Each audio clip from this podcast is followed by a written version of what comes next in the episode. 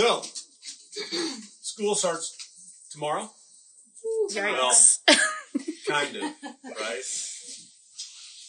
Remember back when things, the things we worried about were uh, whether we had the right trapper keeper or the coolest blue jeans? Like, those were the things we worried about when school started? Yeah. Those were the days. Definitely not this year. You know, I remember especially the excitement, the fear, the wonder of elementary school. Hill Elementary was six blocks from my house in Austin, walking to school. I remember that incredible emotional mix of excitement and anticipation, but also fear and wonder at what was going to happen. And I've started to think about this. I've also started to, to recognize that, that I went into that as an act of faith. That going to school as a kid is, is an act of faith. We have faith in our teacher, that that teacher is going to, is going to teach us, is going to care for us, is going to, is going to do what she needs to do for us, protect us. we have faith that um, in the system of the school that it's it's going to do what it needs for us. We showed up, we followed, we went through this in faith, and I think that's one of the things that makes this year so hard. Is it's not just that it's dangerous, but it's almost a break in faith. It's almost a break in our faith in the way that school is done that makes this hard. Now, look, I know this isn't a perfect analogy because today we're going to be talking about faith, talking about believing.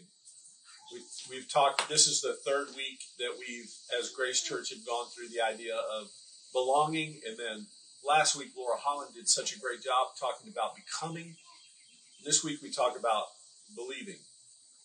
And I know going to school and having faith in a way of that is not the perfect analogy, but it moves it out of the realm of the theoretical into the practical with that. We all believe something. The question is not, are you going to have faith or don't you have faith? The faith is, what are you going to have your faith in? What are you going to believe? And how strongly are you going to believe it? And then the question becomes, well, then how do we build our faith? How do we get faith? How do we believe? So that's what we're going to talk about this morning. But first of all, I recognize, especially if you're a parent, if you're a teacher, um, if you work with university students, that there's a lot of fear around this year with that. So I, I just want to take a minute and recognize that and uh, and pray for all those that are either learning at home and trying to figure that out through Virtual Academy. Whether you're a teacher and you're welcoming students, whether, like I said, whether you work with university students, you're administration, you're school board member, um, we want to pray. So join me in doing that. God, help us to help us to cast all our fear upon you. Help us to focus our our faith, our hope, not in our own abilities, not in the abilities of, of even systems, but in you. And God, have mercy. Have mercy on those who have no choice, would, would rather not be either sending their kids to school or welcoming students, but, but have to. God, have mercy on them. Have mercy on our kids, our teachers, our administrators, all those that work within our school systems. And help us to understand this morning also what it means to believe. We pray this in Jesus' name. Amen. Amen. So,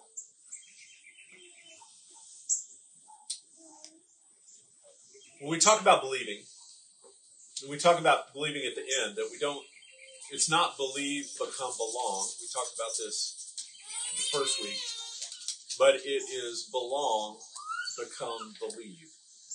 What do we mean? Well, we have to understand that our faith guides, and is defined by how we live our lives. And this faith starts with experiencing God's faith in us. You see, we need to understand faith as something that we develop. It's not just dropped on us. It's not something we either have or don't have. It's something that's developed and is developed in us. We need to understand the evidence, the means, the confession, the encouragement, and ultimately the originator, perfecter, and end of our faith. Well, so let's start with the evidence of our faith. Because as I said earlier, the question is not whether we have faith or we don't. The question is what is our faith producing? What does it look like? What's the evidence of our faith? Is it just that we can confess something with our mouth? Or is it something that defines our very actions? When Paul writes to Timothy in 1 Timothy, he says this He says, The aim of our instruction is love that comes from a pure heart, a good conscience, and a sincere faith that love is the product. Love is the product of our faith. Do you have faith? Do you want to know if you have faith? Well, how's your love? What do you love? How strongly do you love that? How truly do you love that? You see, in a way, our faith is always on display. Faith is not anything that can be hidden. Because faith defines our actions, it defines our affections, it defines our affiliations. It, it is what motivates us and works in us and through us. It's evidenced in our lives. And the goal of our faith is to have a life that is marked by love, by the fruit of the Spirit, by proper attachment, affiliations, allegiances. So that's the evidence of our faith. We can it's not something that's that is just off there. No, it's something that is inseparable from how we live. Well, what is the means of our faith? If that's the evidence of our faith, what's the means? Well, Ephesians, again, Paul writing to the Ephesians in Ephesians chapter 2, says, For by grace you are saved through faith. And this is not from yourselves, it is the gift of God. For it is not from works, so that no one can boast. So here we see that, that faith is a gift as well. It's a grace. But again, this doesn't mean that we're passive in response. It's something that needs to be practiced. Faith is something that needs to be nurtured, that needs to be guided. And we've talked about this a lot at Grace Church before, but grace is not opposed to effort. It's opposed to earning. And that's why it's so important to understand that even though we're responsible to nurture this faith, to grow this faith, um, it ultimately doesn't start with us. That that faith starts as a gift. It is maintained by the grace of God. As we were talking this week uh, in the teaching team, Becky Irvin made the comment that many people see her riding her bike and doing all these incredible trips, and they come to her and they're like, "Okay, well, okay, will you show me how to do this? Will you get me outfitted? Will you will you will you set it up for me?" And what she's come to see is there are people who who basically want her to do everything for them. Like they want it to be perfect before they even start. Well, y'all, that's not the way you learn how to ride a bike. That's not the way you learn how to, to go out and trust yourself on a bike. Learn it by doing it with that. And and that's what we do with our faith, is we have to put it into practice. We have to challenge it. We have to do that, put the effort into it for it to grow. Um, again, Paul, when he talks about faith to the Philippians, he says, work out your faith with fear and trembling. Work it out. It's not something, even though it is a gift, it's also not something that we're passive when we receive. So that's the means of our faith. There's also the confession of our faith. Because we need something to help define what it is we're, we're about, what it is we're focusing on. And at Grace Church, we've chosen to use the Nicene Creed. We talk a lot about at Grace that that we have a, a central tenets that we focus on in everything else we practice. Because we recognize that Christianity has been practiced for 2,000 years all over the world, various cultures and religions, and, or languages, not religions, but various languages and cultures, and that there's been a lot of disagreement on on how properly to do that. But for almost 1500 years, the church has accepted the Nicene Creed as a definition, a confession of what it means to be a Christian. And so we adopt that as our confession. We know it's not perfect, but it's it's accurate enough for us to have a point where we can say, yes, if you agree with this, we can be in fellowship with you. And we may disagree on a host of other things, and we may practice differently, but but our confession is reflected in the Nicene Creed. And that's why we use it at Grace Church. And you can find that on our website. We have it there if you've never read it before. Well, so that's the evidence of our faith, the means of our faith, the confession of our faith. But we can't do it alone, y'all. So we need the encouragement of the faith.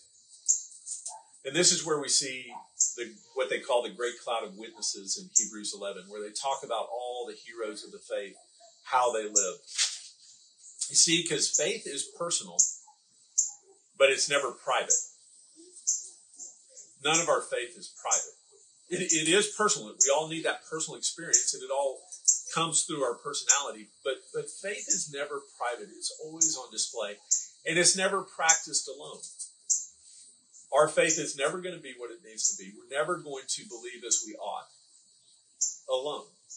We need to practice our faith with others. We need the encouragement of the saints who have come before us, those that are listed in the Bible, those that we read about throughout Christian history, but also those who are gathered with us in our homes, our businesses, in our churches, our community groups.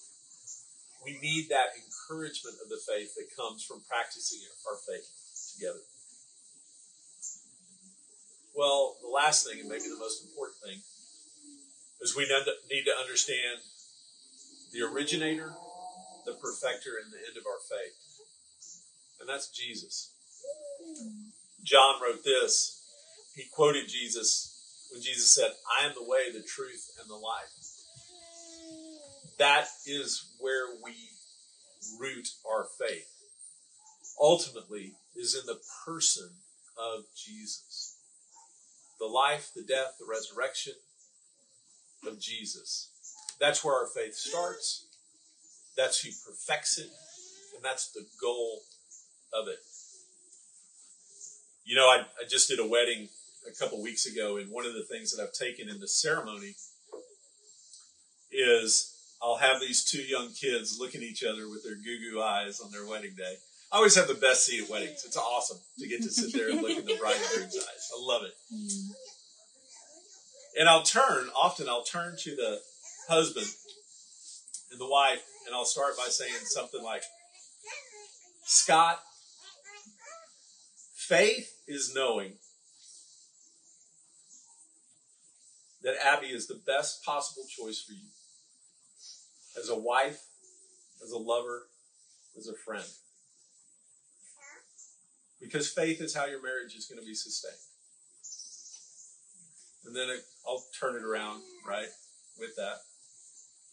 Tasha, Cody, faith is knowing that Cody is a gift from God. And to withhold anything from him is to deny the goodness of God in your life. Because faith is what sustains those things. And and in a way that's what we're doing with Jesus is we're we're making this confession, we're making this pledge. And we're saying, Jesus, you are the best possible option. You are the way, you are the truth, you are the life. That that there is no one else besides you. Jeff brought that up in the teaching team this week. It was great. It's like his marriage vows, we not only pledge ourselves to the person, but we, we, we say this thing, forsaking all others and that's our goal is that when we get to the place, we confess it, but we also know that it's still out there. It's still beyond us in our humanness to do by ourselves. We still have to reach for it. To go, no, I forsake everything else for Jesus. We confess it, yes, we start with it, but we're also always reaching towards it. It's a daily practice of saying no to everything else and yes to Jesus in the faith that Jesus is the best possible option and to withhold anything from Jesus. to withhold our affection, to withhold our allegiance, our affiliation, is to be faithless in that. See, ultimately, our faith rests first in being chosen. Believing believes that we're believed in. Believing starts with the faith that Jesus is invested in us. It doesn't start with us believing in Jesus. We don't create faith. We were, we're always responding to it. We're always responding to that call of Jesus on our life. And that's why we start with belonging. That's why we start with welcoming. It's because that's what God has done with us. God loved us while we were yet sinners, while we yet didn't have faith, or we had faith in something else or someone else. God said, No, I believe in you. I choose you. I love you. And the becoming is, is learning how to live as if that's true. That's the becoming, is, is forming our life in a way that responds to that being chosen. And that's way it leads to that belief. It leads to that faith. That faith that we already have, but now we focus it, we place it in Jesus, and we nurture it, strengthen it, so that it becomes the defining thing about who we are. That's what it means to believe. The German theologian Jürgen Moltmann, in his book, The Source of Life, wrote this. He said, The ultimate reason for our hope is not to be found at all in what we want, wish for, and wait for.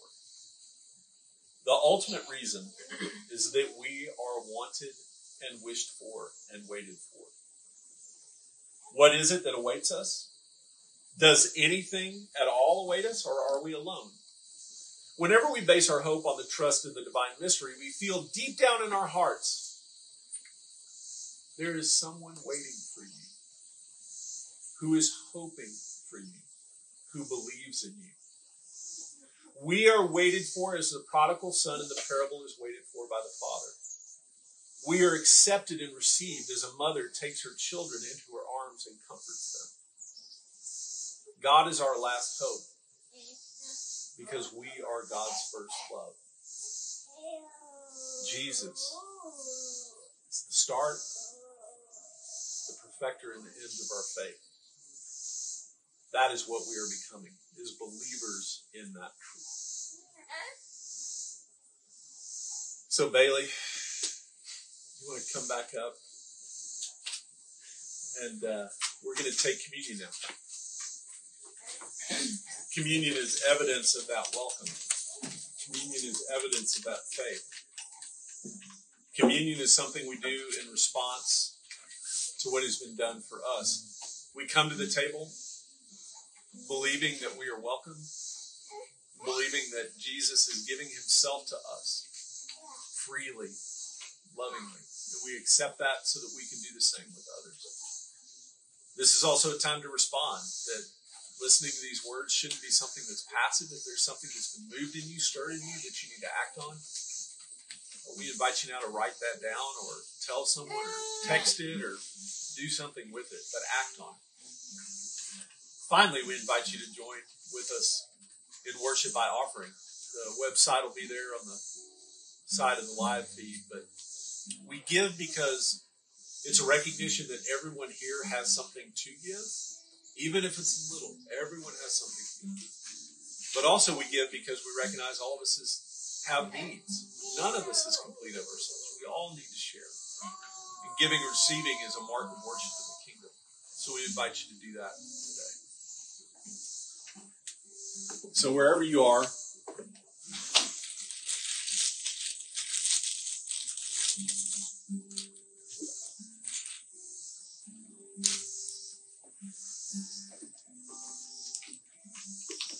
I invite you to join with disciples around the table, the church throughout history, and whoever you're with right now. To take the bread, which Jesus said, This is my body, which was broken for you. Take and eat. And this is my blood, which is poured out as a sign of the new covenant. Take and drink.